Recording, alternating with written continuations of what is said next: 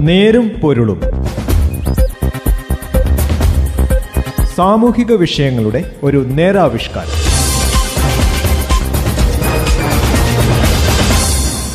നമസ്കാരം. നേരും പൊരുളിന്റെ പുതിയൊരു അധ്യായത്തിലേക്ക് സ്വാഗതം. ഈ പരിപാടിയിൽ നിന്ന് ഞാൻ ജോസഫ് പള്ളത്ത്. വ്യവസായ സൗഹൃദ സംസ്ഥാനമാകുക എന്നത് അടിസ്ഥാന ലക്ഷ്യമാണെന്ന് പ്രഖ്യാപിക്കാത്ത രാഷ്ട്രീയ പ്രഖ്യാപനങ്ങളില്ല. എല്ലാവരും അതിൽ ഒറ്റക്കെട്ടാണ്. എന്നാൽ പ്രകടന പത്രികയിൽ നിന്ന് പുറത്തു കടന്ന് മുന്നോട്ടു പോകുമ്പോൾ നാം എത്തിച്ചേരുന്നത് എവിടെയെന്ന് എല്ലാവരും സൗകര്യപൂർവം വിസ്മരിക്കും. കണ്ടില്ലെന്നടിക്കും രാജ്യത്തെ വ്യാപാര വ്യവസായ സൗഹൃദ സൂചികയിൽ നാം ഇപ്പോൾ ഇരുപത്തിയെട്ടാം സ്ഥാനത്താണ്. പോയ വർഷം ഇരുപത്തിമൂന്നാം സ്ഥാനത്തായിരുന്നു. അഞ്ച് സ്ഥാനങ്ങൾ ഒറ്റ വർഷം കൊണ്ട് നാം പിറകോട്ട് നടന്നു. വ്യവസായ സൗഹൃദം കെട്ടിപ്പടുക്കാനുള്ള യത്നങ്ങൾക്ക് കാലിടറിയത് എവിടെയാണെന്ന് കണ്ടെത്തി പരിഹരിക്കാതെ നമുക്കിനിയും മുന്നോട്ടു പോകാനാകില്ല. ഈ വിഷയമാണ് ഇന്നത്തെ നേരും പൊരുളിൽ. എത്ര കോടതി വിലക്കുണ്ടെങ്കിലും ഹർത്താലുകളും ബന്ധുക്കളുമൊക്കെ ആവശ്യാനുസരണം പ്രയോഗിക്കുന്നതിൽ നാം ഒട്ടും പിന്നിലല്ല. പ്രതിഷേധങ്ങൾക്ക് പുതിയ വഴി കണ്ടെത്താനും നാം വൈകി.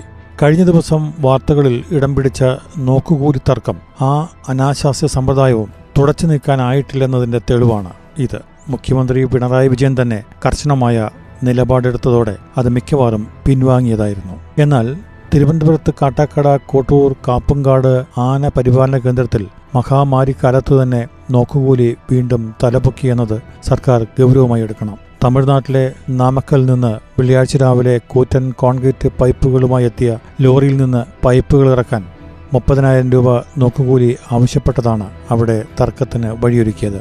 ക്രെയിൻ ഉപയോഗിച്ച് പൈപ്പ് ഇറക്കാനായിരുന്നു കരാറുകാരുടെ പരിപാടി. എന്നാൽ തർക്കത്തെ തുടർന്ന് കരാറുകാർ അതുപേക്ഷിച്ചു.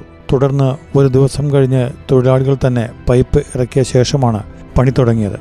സംയോജിതമായ ഇടപെടലുകൾ ഉണ്ടായിരുന്നെങ്കിൽ ഒഴിവാക്കാമായിരുന്ന നഷ്ടമാണിത്. നിയമം മാത്രമല്ല നോക്കുകൂലി പുനഃസ്ഥാപിക്കുന്നത് കയ്യും കെട്ടി നോക്കി നിൽക്കില്ല എന്ന മുഖ്യമന്ത്രി പിണറായി വിജയന്റെ വാക്കുകൾ കൂടിയാണ് ഇവിടെ വെല്ലുവിളിക്കപ്പെട്ടത്. നോക്കുകൂലി സമ്പ്രദായം കേരളത്തിൽ അവസാനിപ്പിച്ചെന്ന നിലപാട് മുഖ്യമന്ത്രി ആവർത്തിച്ച് വ്യക്തമാക്കിയിട്ടുള്ളതാണ്. ഇക്കാര്യത്തിൽ ഫലപ്രദമായ നടപടികൾ സ്വീകരിക്കാൻ പോലീസിന് നിർദ്ദേശം നൽകിയിട്ടുള്ളതുമാണ്. കാട്ടക്കടയിൽ തൊഴിലാളികളെ ഒഴിവാക്കി ക്രെയിൻ കൊണ്ടുവ മാത്രം പൈപ്പ് ഇറക്കാനുള്ള നീക്കവും പ്രശ്നത്തെ വഷളാക്കാനാണ് സഹായിച്ചത്. ആലപ്പുഴ തുറവൂർ താലൂക്ക് ആശുപത്രിയിൽ കോവിഡ് പരിശോധനയ്ക്കുള്ള ബയോസേഫ്റ്റി ക്യാബിനറ്റ് ഇറക്കുന്നത് കഴിഞ്ഞ ദിവസം തടസ്സപ്പെട്ടത് കൂലിത്തർക്കത്തെ തുടർന്നാണ്. ഡോക്ടർമാരും ജീവനക്കാരും ചേർന്ന് ഉപകരണം ലോറിയിൽ നിന്ന് ഇറക്കി ചുമന്ന് മുകളിലെത്തിക്കുകയാണ് പിന്നീടുണ്ടായത്. തൊഴിൽദായകരെ പോലെ തന്നെ തൊഴിലാളികളും മഹാമാരി ഉയർത്തിയ വെല്ലുവിളികളാൽ പ്രതിസന്ധിയിലാണ് എന്ന കാര്യം എല്ലാവരും ഓർക്കണം. മതിയായ പണി തൊഴിലാളികൾക്ക് നൽകാൻ തൊഴിൽദായകരും തയ്യാറാകണം. പണിയില്ലാതായ തൊഴിലാളികളെ കഷ്ടപ്പെടുത്തുന്ന രീതിയിലാകരുത് അവരുടെ സമീപനം.